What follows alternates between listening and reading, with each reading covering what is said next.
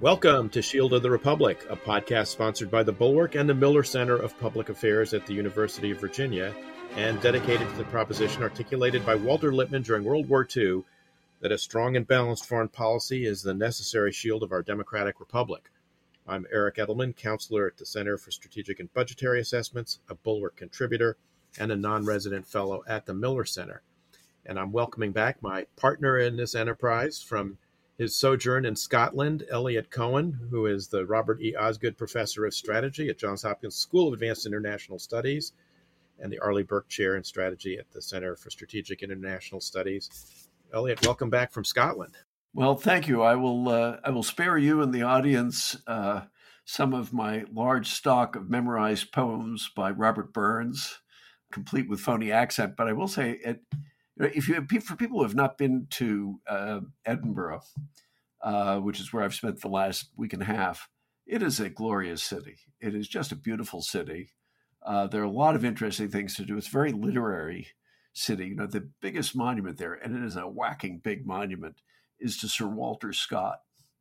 Um, and and in fact, one of the things that was fun, uh, there are many things that were fun about this trip, and I'll get to the serious purpose in a moment.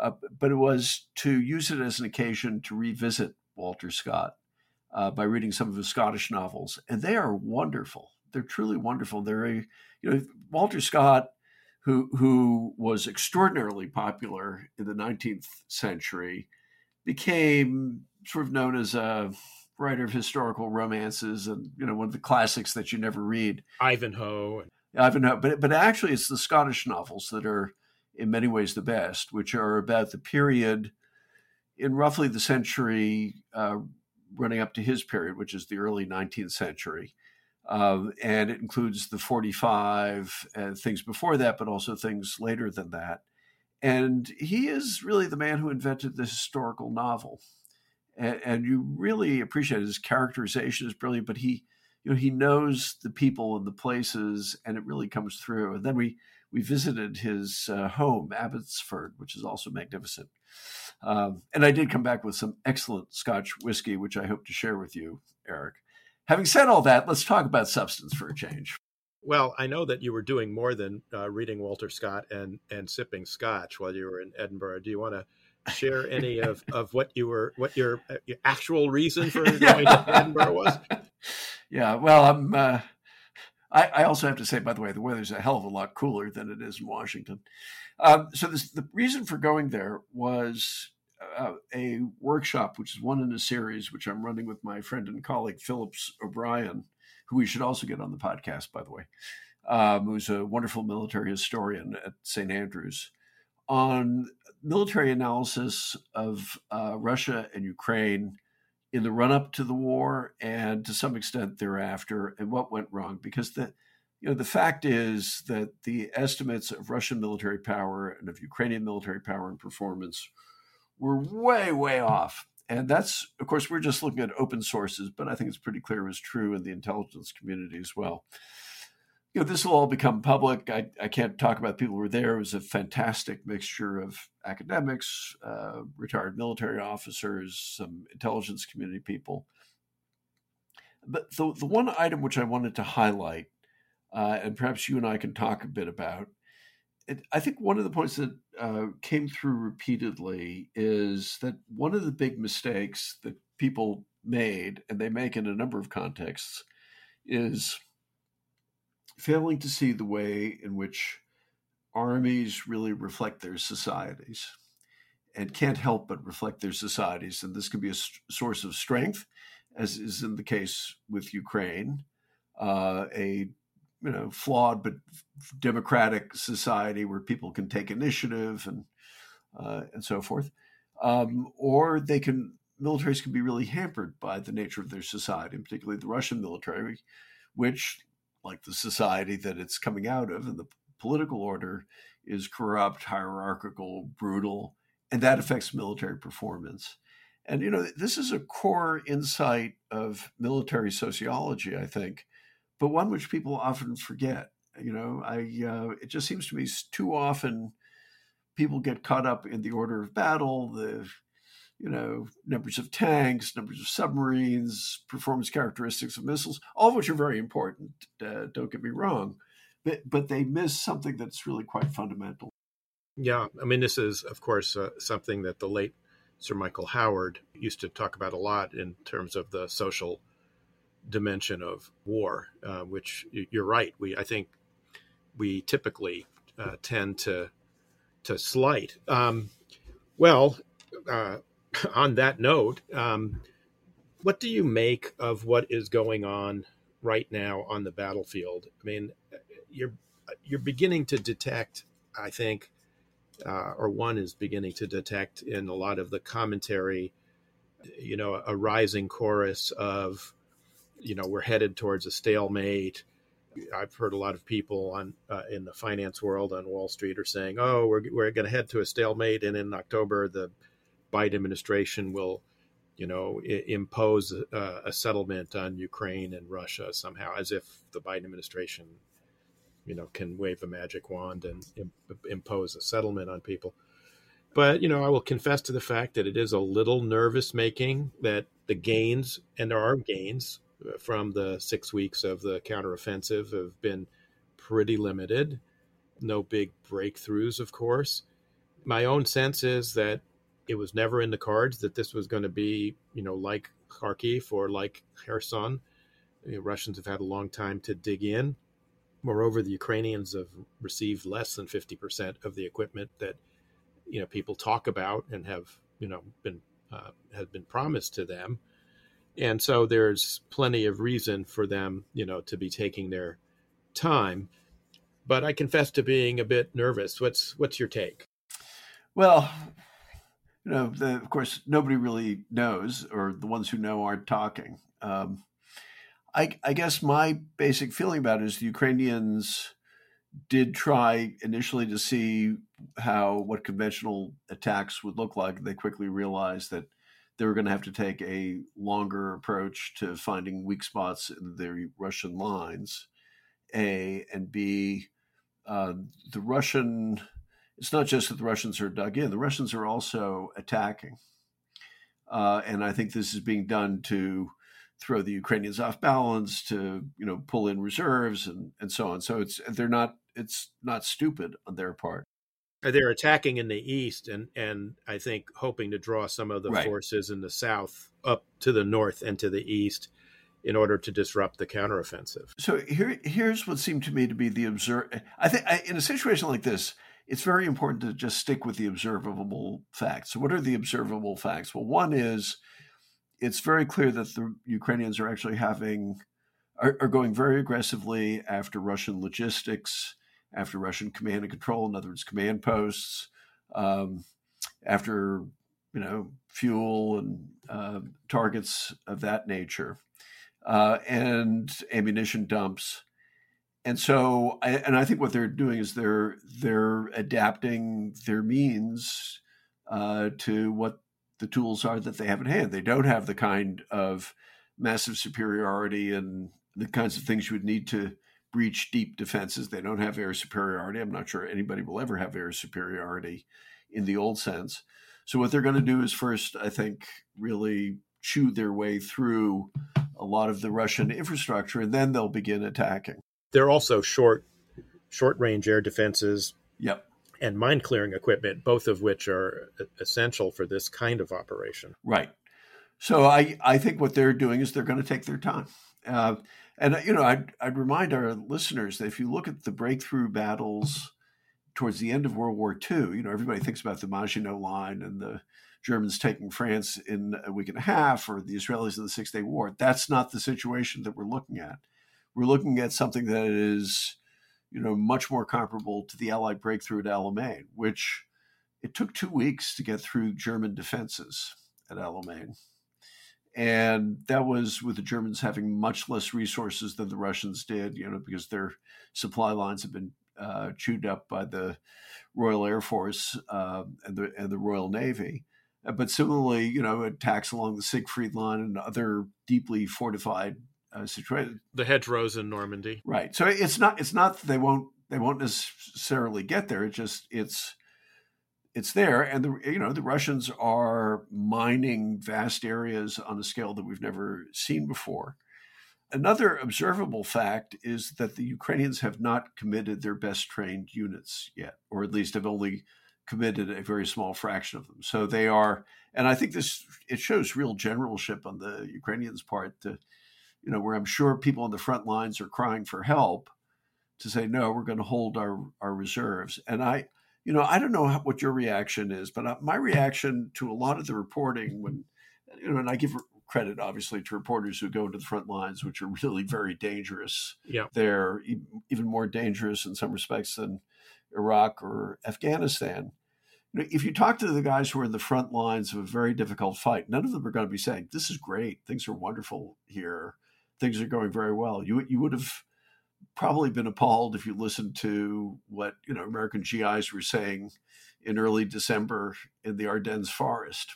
Yeah. Um, but but the you know the question is the larger reporting on the larger position, and and I guess you know my feeling remains that um, at some point, it's entirely con- it's not certain by any stretch of the imagination, but it's entirely conceivable that the Russians will crack. I mean, this is a vast front that they're trying to defend, and they're stretched thin in terms of personnel. They are stretched thin. It's not clear that those, you know, their second and third, and for all I know, the fourth and fifth lines are actually manned. I mean, they've got they don't have enough troops for that.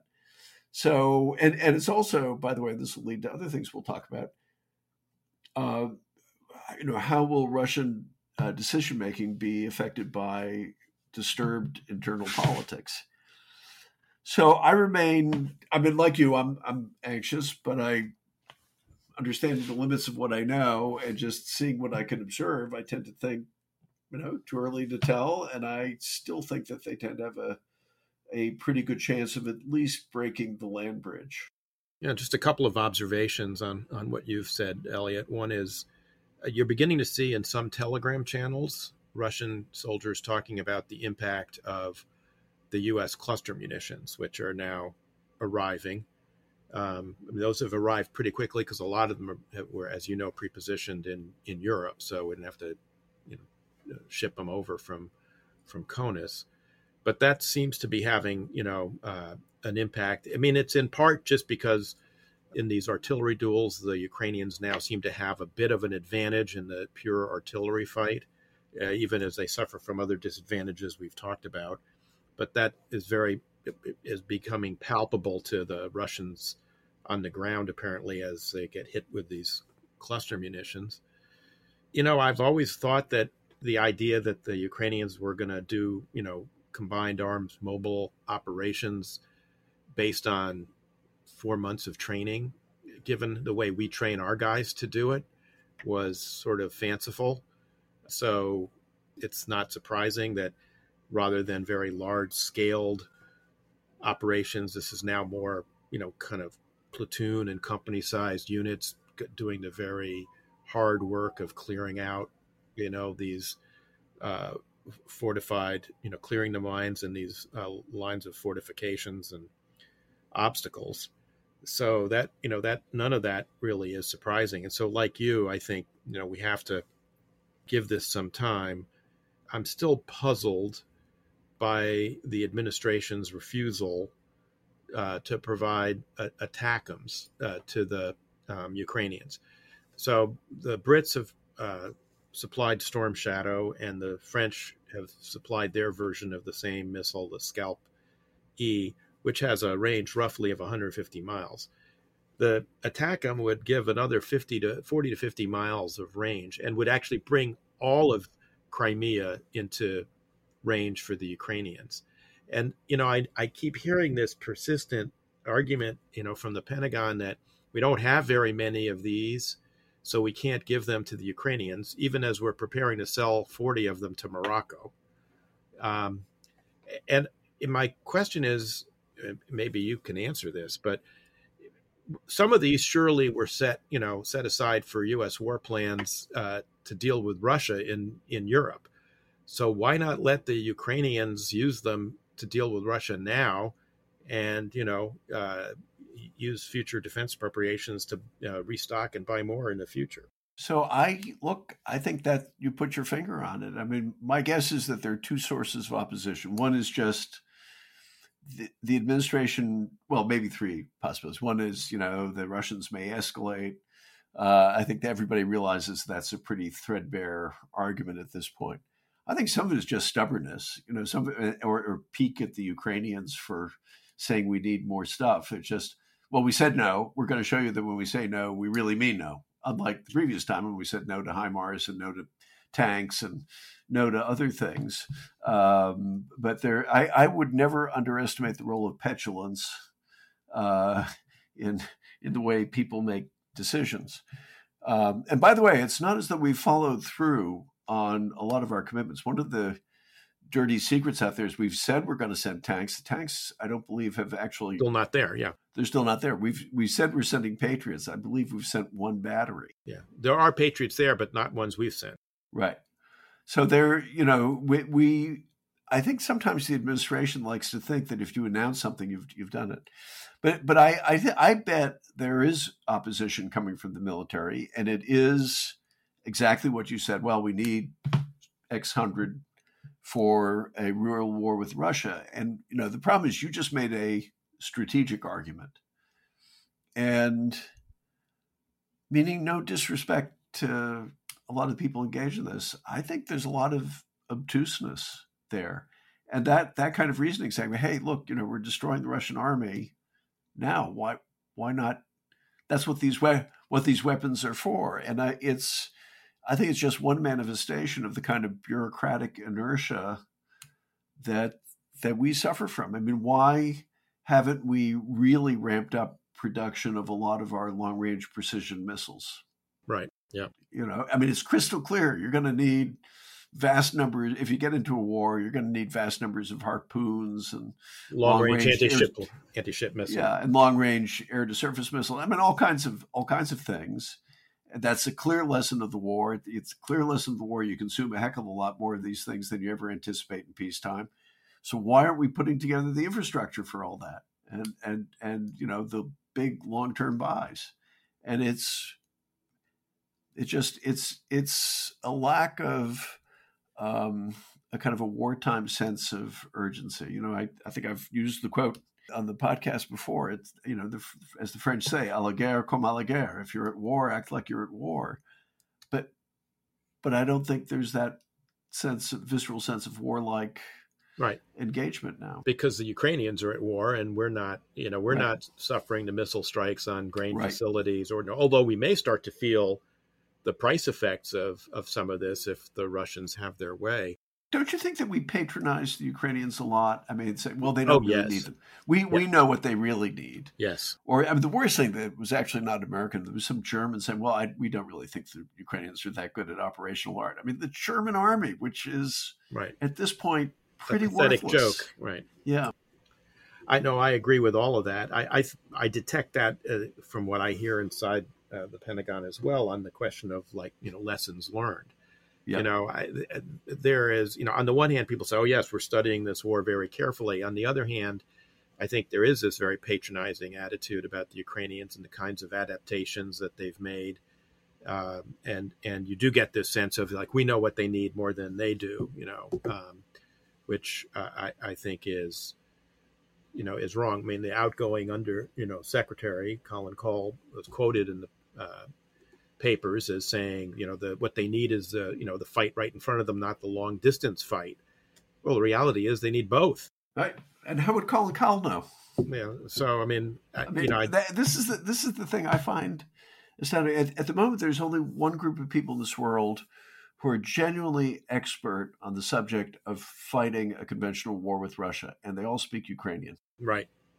I do take solace in the fact that uh, although there was reporting uh, in the Washington Post this week that you know there's opposition in DoD uh, to ATACMS, and people were quoted as saying we're no closer to resolving that uh, you know decision or reaching a, a, decision to do that uh, than we have been earlier.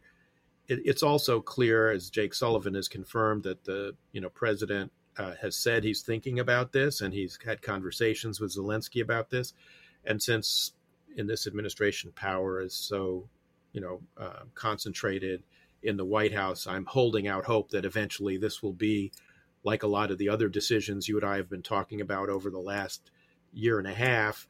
Uh, one which will be, you know, a day late and a dollar short, but at least it'll arrive at some point. Yeah, I mean, put put somewhat uh, more nastily. I mean, the good news is they don't have the courage of bad convictions. Um, and so they and they do move, and I give them credit. The truth is, I give them credit for it. I think. I think. By the way, what one change that's coming up, uh, which you and I have talked a little bit about offline, is there's going to be a new Undersecretary of Defense for Policy, uh, Derek Chollet, who we both know, um, and who I think probably you know you, you and I we, we, both suspect is probably closer to our view of the world than uh, Colin Kahl, who we also both know. But of course, you were the Undersecretary of Defense for Policy. So could maybe you could explain to everybody what the USDP does and why it's uh, and don't be modest why it's as important a job as it really is. The job essentially uh, is the third ranking policy job uh, in the Department of Defense. That doesn't mean you're third in line by precedence, you know, to succeed the secretary if some god awful catastrophe was to befall the senior leadership of the Pentagon.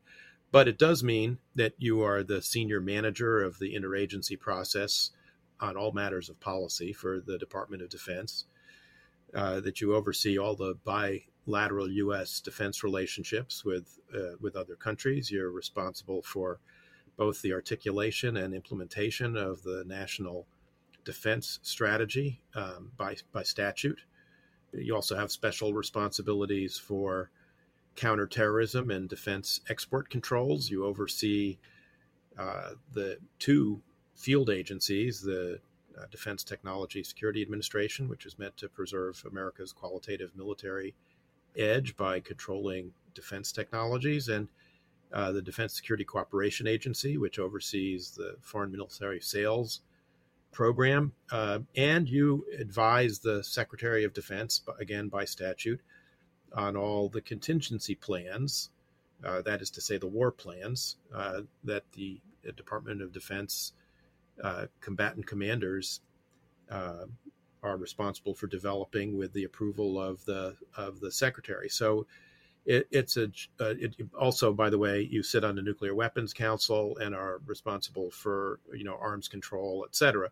So it's a, a, a, job with, and, and I've only scratched the surface. I mean, the um, DoD directive that sets out the responsibilities is kind of eye watering when you read it. It's actually very scary, uh, or it was scary to me when I read it before I was sworn in, because um, it really is. Uh, you know, you're responsible for a lot. So it's an important job, and I agree with you. I think Derek, who I've known for uh, many years, is a, a a good nominee. I don't agree with him about a lot of things, as he knows from my uh, rather critical review of a book he wrote at, uh, that was published just at the turn of the administration back in uh, the winter of 2016 and 17. Uh, but he has uh, a lot of experience. He's a former Assistant Secretary of Defense for International Security Affairs. He's former counselor of the Department of State. The linchpin of the entire U.S. government. One of your distinguished successors in that job. Um, he uh, he's been a, a, senior director at the White House, uh, so he he has all the requisite you know range of experience uh, for the job. He's got a terrific temperament too. You know, as much as I uh, disagree with him, uh, you know, he is he's a partisan Democrat, but uh, without being partisan, if that makes sense. I mean, he he understands that the problems that administrations face uh, you know, transcend partisan lines, and and that people of goodwill are always trying to solve these problems, you know, in every administration. Yeah, and and of course, on top of that, um, and you know, I I saw you uh, fulfill this role. You you are the top diplomat for the Defense Department, and and uh, since it's the Defense Department that has all the toys and the airplanes and stuff like that, um, you actually have a quite a strong role in the make of American foreign policy. So I, you know, I think it is an important thing, and I think as a voice, I suspect he will be. I everything that I saw about things that Colin Kahl said, and Colin has his strengths, was he was one of these people who's very fearful of Russian escalation and Um, you know, and just saying, well, it's going to take 18 months to train the Ukrainians to fly F 16s, which turns out to be wrong by about a factor of three um, or, or even more. So I think he, I think it will be, it'll be better on that. Uh, but as you say, it's a very centralized administration, and ultimately Joe Biden will be making um, will be making the calls on this. But one thing we should note, though, which is it may be a while before Derek gets confirmed, and that is not something that is you know s- simply an issue for Derek. That is a, an ongoing problem because of the of the uh, hold that Senator Tuberville of Alabama has placed essentially on all DOD nominations. So, could, could you explain that to our, our listeners? Because I think actually a surprising number of people don't know that one senator, uh, a senator who in this case, by the way, has not spent a day in uniform, is not an expert on national security, that's for sure. Um, can all of a sudden completely gum up the work so you can't promote any generals, including the chairman of the Joint Chiefs of Staff? How, how does that happen? Well, because by tradition, any one member of the Senate can put a hold on nominations, and uh, frequently these holds are used uh, by members of the Senate to extract other promises uh, from the administration or other objectives that senators may have. We've, we've got something similar, by the way, with uh, ambassadorial nominations, uh, because State Department nominations have been held up by uh, a combination of Senators Rand Paul and Ted Cruz. It's bipartisan, by the way. I mean, right now, the main bad actors here are Republicans, but Democrats have done this too. I have scars myself uh, from having been held for a number of months by the late Carl Levin when he was the ranking and then uh, chairman of the uh, Senate Armed Services Committee. Uh, had nothing to do with me. I mean, he told me that you know he liked me, but he wanted some document. He said, I, you know, I like you. I didn't like your predecessor, but I want some documents from his office. I read all the documents and I said, you know, Senator, I'd love to give you these documents. If I could give them to you, I would hand them over right now. There's nothing in them that I'm concerned that you would see or, or a problem. But you know, because they were from other agencies of the government, they weren't controlled by DoD, and because the White House had invoked executive privilege, you know, I was I wasn't even in a position to give him these documents. Um, you know, at the end of the day, I only got confirmed, and it's a very uncomfortable feeling. By the way, I was I was uh, given a recess appointment by President Bush in the summer of 2005, and then was in that position for about six or seven months, and it's it's a horribly awkward position because first of all you've got a clock ticking right? Uh, you're like the coach in cinderella right? Uh, when the clock strikes midnight and the congress adjourns that congress adjourns when you got the recess appointment you turn back into a pumpkin and you have to be either renominated or you're terminated. Uh, so you've got the clock ticking every day you're you know making hundreds of little minor decisions about things. You're acting on all sorts of issues taking positions and you know that you're ticking people off. You know there's someone with every decision you make someone is you know a winner and someone is a loser and the losers are going to get angry at you. You know it's very very uncomfortable. In my case in the end of the day uh, senator bill frist who was then the senate majority leader his chiefs had been were mark esper and then later steve Biegun and uh, you know they basically ultimately uh, dropped a cloture petition to invoke cloture, which kind of breaks the hold, right? So if, if because then the senator who's holding has got to come up with 40 votes to hold you. It can't just be a one, you know, a personal thing. And um, I, I got confirmed by unanimous consent because there was no opposition to my nomination. But that's how our very broken system, unfortunately, functions right now. I, if I heard you correctly, you said this is a tradition. It's not that it's nothing in law or in the Constitution. Right. I mean that that's the thing that's mind-boggling. Um, it, it was such an abuse. It's a norm. yeah. It, well, it's an abuse of power, is is what it is. And I just hope he he sees reason because you know with. I mean, it, it, there really are limits to what uh, acting people can do. Oh, absolutely. Uh, it's profoundly demoralizing to people who have big jobs ahead. They know they've got these big jobs ahead. They need to uh, act on them. You're holding up people who have long records of service to this country. It's just it's contemptible. Is my basic view. It's a, a real challenge for civil military relations now. I mean, right now we we could, if this continues past September 30th, we could be without a chairman of the Joint Chiefs of Staff.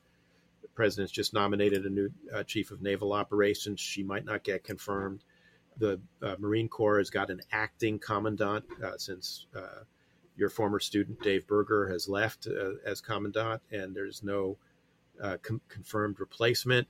Um, we'll be talking about civil military relations in a few weeks, I think, with our friend Peter yeah. Feaver, friend friend of the show and uh, uh, uh multiple time uh, guest, and he'll be back for as his new book is coming out. We'll be discussing that with him. But this is one of these cases where you just you know have to shake your head about what people are thinking when it comes to political policy dispute as opposed to the larger national security. Well, let's uh, just hope that listeners to the podcast who are constituents of Senator uh, Tuberville will uh, let his office know that they think he's doing terrible damage to national security and should knock it off or face the consequences at the uh, at the ballot box.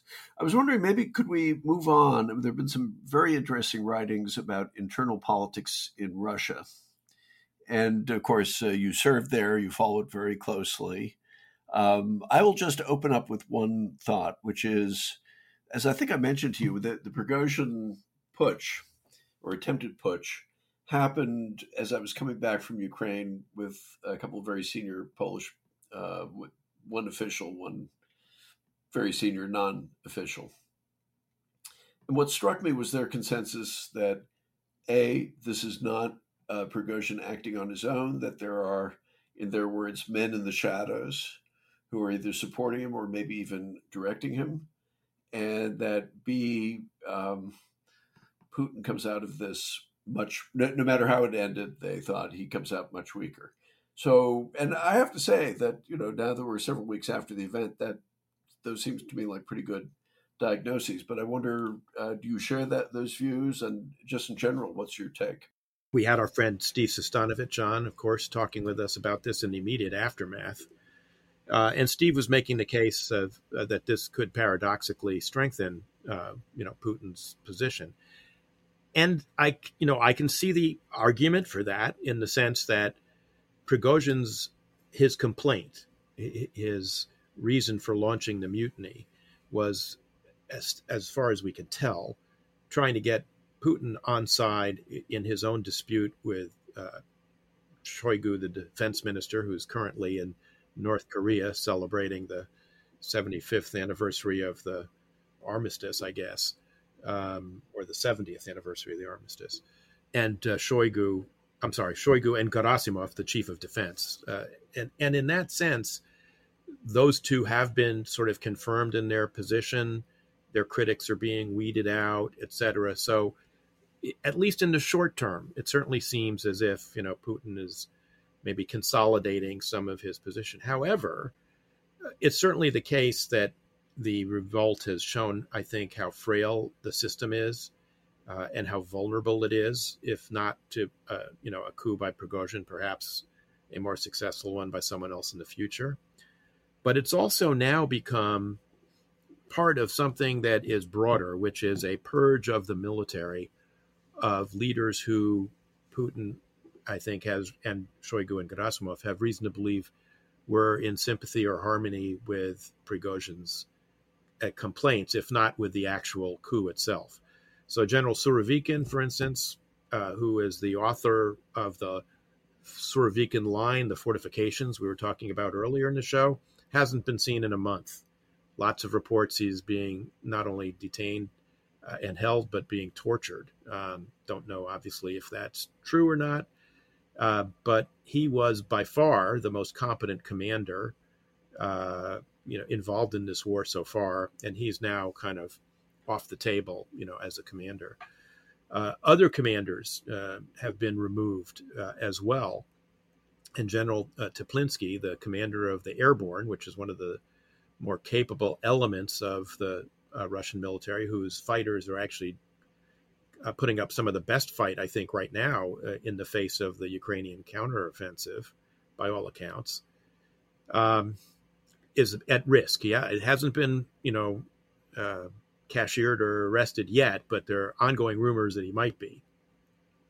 So, this kind of leadership churn, and you were adverting to that in your earlier comments, uh, Eliot, can have real battlefield effects, as you know. And and one of the things that's happening here is that loyalty to the incompetent leadership of Shoigu and Gerasimov being rewarded, and competence and criticism, which could lead to perhaps more successful adaptation on the battlefield, is being punished, uh, which is not exactly a a sort of recipe for great success in wartime. And you know, both of us, I think, have read this article by uh, Simon Montefiore, who uh, has written Court of the Red Tsar about Stalin and written about the Romanovs, and very knowledgeable uh, historian of Russia. Uh, article in Foreign Policy in which he talks about what Putin's going through with the generals is sort of re- really not unique to Putin. This has got deep kind of roots in Russian history, where the Tsar has to be not only, you know, the all-knowing, all-powerful Oz, but also has to be, you know, commander in chief, and who has to be seen as a successful commander, but also has to be fearful uh, that the military is going to, uh, you know, supplant him and overthrow him, and and he has plenty of examples going back to the founding of the Romanov dynasty to make this point. I wonder what you make of of that argument. I think it makes sense. For me, the thing that's stunning in all this is uh, that Prigozhin is still alive and walking the surface of the earth. Uh, that you know Putin did not feel he could simply have him arrested. Um, it, it is, you know, it's clear that there have been purges of the military, um, which again would suggest, and there are other stories that have come out, all of which suggest that, yeah, there really was some pretty high level uh, support for Prigozhin.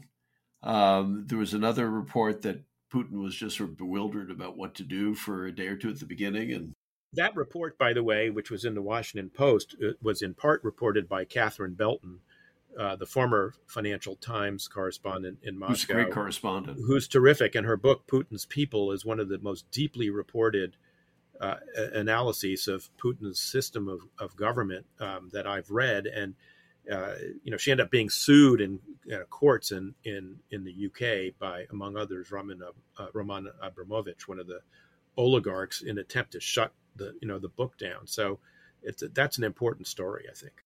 Yeah, I, I guess it, it, I mean, what does it add up to me? To me, it all adds up to Putin being weak, uh, or at least having been weakened by all this. What I find myself wondering is when, when does the shoe, the other shoe, drop? I, in other words, I I thought Steve laid out a very as persuasive a case as is possible that this is strengthening, but I just I find myself not able to believe it. Um, the the question that I have in my mind is at what point did these people begin killing each other? And uh, I won't be at all surprised if that were to happen. Well, some of that's already happened, right? There have been any yeah. number of people who've met, you know, unfortunate accidents, typically near windows from high-rise buildings. So yeah, so I think that I think that happens, and you know, and I and I guess I tend to believe that um, as people high up, both in the military and the civilian side, get more and more paranoid, and you know, you can never be sure who your friends are, who your enemies are, or I wouldn't say friends, who's aligned with you, and who are your enemies. I think those are the, the kind of two, the only two categories that that really exist. Um, that that begins to affect decision making on the battlefield and in ultimately in pernicious ways. You're also seeing um, Russia continue to expand, if you will, alternative enemies, and particularly the Rosgvardia, the National Guard, and you know, give them heavy weapons and stuff like that. So it means you don't fully trust the military to stand by the regime. So I I think they're in trouble.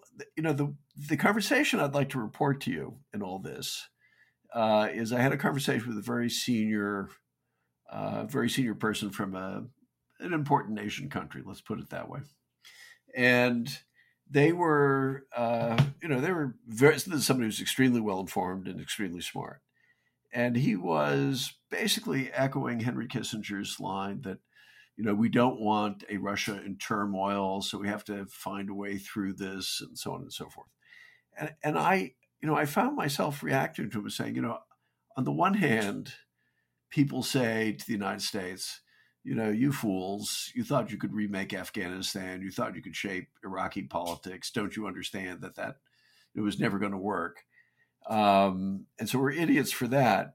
But then we're being irresponsible if we don't exert complete control over Russian internal politics, a country much bigger, much more, you know, uh, much harder to influence, particularly since we're not occupying it.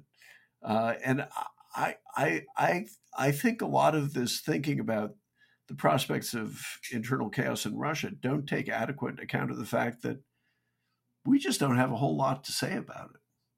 You know, we can plan to adapt to it, we can plan to take advantage of it, we can plan to minimize the risks to ourselves if it does happen. But you know, we we're kidding ourselves if we think we get to control any of this because I I don't believe right. that we do. Right. No, I agree. Uh, th- this goes to the whole issue of you know we can't push too hard and you know in uh, in behalf of a Ukrainian victory because it could destabilize Russia. I mean, uh, you know, we, we, we will never know you know what might be the detonator that will set off you know a chain of events in Russia uh, that um, could land in a number of different directions. In part because you know this uh, regime is so opaque. It's very difficult to know what's going on. It's all controlled by, you know, a, a uh, one person and a very small group of retainers. And, and by the way, Russia's not the only, uh, you know, country that uh, that we have to deal with like this. I mean, we just had the Chinese foreign minister disappear for a, about a month, and now he's been replaced by his predecessor. Um, what do you make of that? No, I, I think it's very much to your point that you know a, a sophisticated authoritarian regime is frequently very opaque to the outside, uh, you know, from the outside. But but there's an additional point which um, maybe we should. Uh, I know we're coming to an end here, which which is that it's the nature of these regimes that they look kind of strong and their leaders look like they're in complete control uh, when at some point they're not, and things kind of fall apart. And, and at the same time, uh, there are also regimes where they can never be entirely sure who their friends are, you know, uh, and where people really stand. And of course, they've always had to alienate somebody to get to where they are. They may have had to have, even have them killed.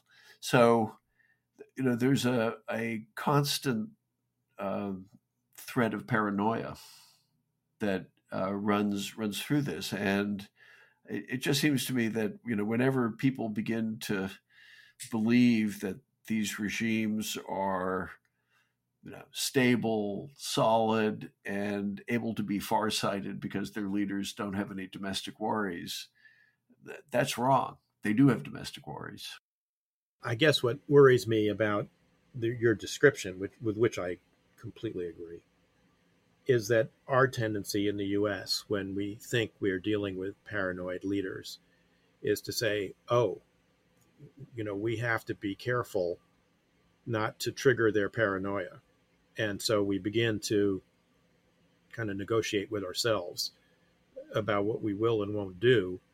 Uh, out of fear that we're going to trigger the you know the paranoia or create a self-fulfilling prophecy. I mean there was a little bit of this uh, during the Prigozhin rebellion when the administration was apparently at great pains to tell the Russians we had nothing to do with this, which I can't really tell whether they were you know, trolling the Russians or whether they really were trying to convey that to the Russians. I can't think of anything more calculated to make Putin worry that we were actually somehow involved in this by rushing to tell him that we weren't. Yeah. Well, it's also, I think it's uh, to repeat an old uh, tagline it's confusing foreign policy with psychotherapy. Mm-hmm. Uh, and th- that's always a mistake. But it, it also there's also an element of hubris in it. It's that we actually know how to reassure these people, and the answer is I don't think we do. I mean, uh, because uh, you know, even the people I don't I disagree with most deeply on foreign policy issues, they're not Vladimir Putin. They, you know, they don't have the experience that he's had of know, rubbing people out and uh, you know establishing a really ma- manipulative dictatorship. That, that's not who they are. Uh, I mean, even Donald Trump. Donald Trump, I think, thinks he understands Vladimir Putin, and I, I don't think he does any better a job of it. In fact, I'm pretty sure he does a worse job of it than uh, you or me. I'm pretty sure of that. Um, you know, look, I think one of the mistakes we make, and I think we've discussed this on previous shows, is that we treat Russia like a normal nation state when, in fact, it's a criminal enterprise with a variety of, of clans that. Uh, and and by the way, that's one of the explanations for why Prigozhin is being treated differently, uh, you know, than the generals who may have supported him, because for all of his you know flaws, uh, you know, a the system needs the capabilities he created in Wagner uh, to intervene in, in Syria, sub-Saharan Africa, Libya, uh, you know, etc. Uh, not to mention the media empire he controls, uh, which included the Internet Research Agency, which was involved in the 2016 election interference in the United States. A bunch of those people were indicted by Robert Mueller. So there's sort of still spoils that have to be you know, uh, taken away from Prigozhin or parts of his empire that have to be taken away, parts he's going to keep. Um, but also, you know, I, not that I think Putin is in the least bit sentimental, but he, you know, th- this is someone he's been tied to since the 1990s, and he does have, recur to all these people from his past in St. Petersburg in terms of those he surrounds himself with. Um, so you have to understand it in, in terms of like, uh, you know, a, you know criminal gang mentality. I mean, our mutual teacher uh, Al Bernstein, you know, would be counseling people uh, who want to understand, uh, you know, Putin's Russia to read The Godfather rather than, you know, uh, any academic study by you know uh, someone uh, on Russia. So I, I think that's right. You know, we started the podcast today with Walter Scott. We ended up with The Godfather. Um, before we before we finish, though, I wanted to just uh, ask you one thing because, as someone who's you know a strong supporter of Israel, I have been really troubled by uh, you know what I see going on there right now, in terms of the judicial reform and um, the protests uh, on both sides not that Israel couldn't use some judicial reform. I mean, it, it's obviously a country without a written constitution. The judiciary has arrogated to itself a lot of power over the last few years. But this is a judicial reform that is being rammed through without any kind of so- social consensus, and which seems at least somewhat uh, inflected by uh, the prime minister's personal legal troubles and I wonder if you're as distraught about this as I am. Oh, I am, and in some ways even more so. You know, my uh, wife and I, we, we have a lot of Israeli friends. Um, she has a few relatives, and so we've been communicating with them. And uh, people, including people who have had very senior political intelligence and military positions, are well beyond distraught. And I think the, the reason is that you know, the the immediate judicial reform is basically to take a, a whack at the so-called reasonableness standard. So there, this was a, a, legal theory that was invented by uh, the chief of their Supreme Court, Aaron Barak, in the 80s, and you know it has allowed the court to exercise a check on uh, the Knesset, which is a unicameral legislature uh, elected on the basis of proportional representation. But the, the issue which is triggering everybody, it's not just that this was done without any attempt whatsoever really to create a uh, internal consensus on a weighty thing that there's a whole slew of further pieces of legislation in the pipeline which will do all kinds of things. So they you know they've already create a situation where one of the uh, you know some of the worst ministers in this government, one of them is actually um, um what's his name, Ben Gvir, gets to run his own militia. Uh, there are uh, it's clear that this will you know that the part of the agenda is speeding the annexation of the West Bank. Um, part of this also is uh, obscene payoffs to the ultra orthodox community, which basically just takes from the state and doesn't uh, give. I mean, they don't serve in the military, don't pay taxes.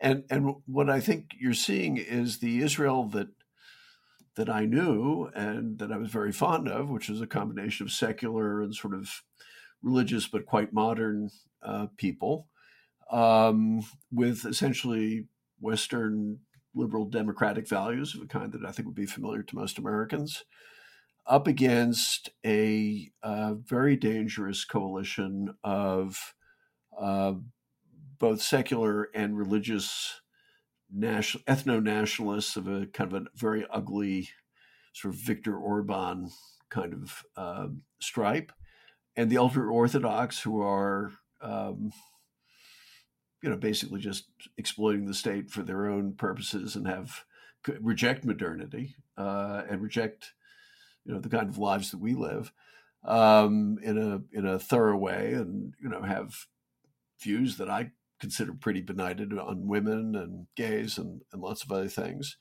You know, then you have an Arab minority which is watching this and is kind of terrified by what this all means and it's being rammed through on a very narrow majoritarian basis. It's, the polls indicate that this does not have majority support among the Israeli population now. If there was an election now, the results would be different. And, and it's not ending here. You know, the uh, there are real prospects, I think, for vi- serious violence. There's already been violence on the streets.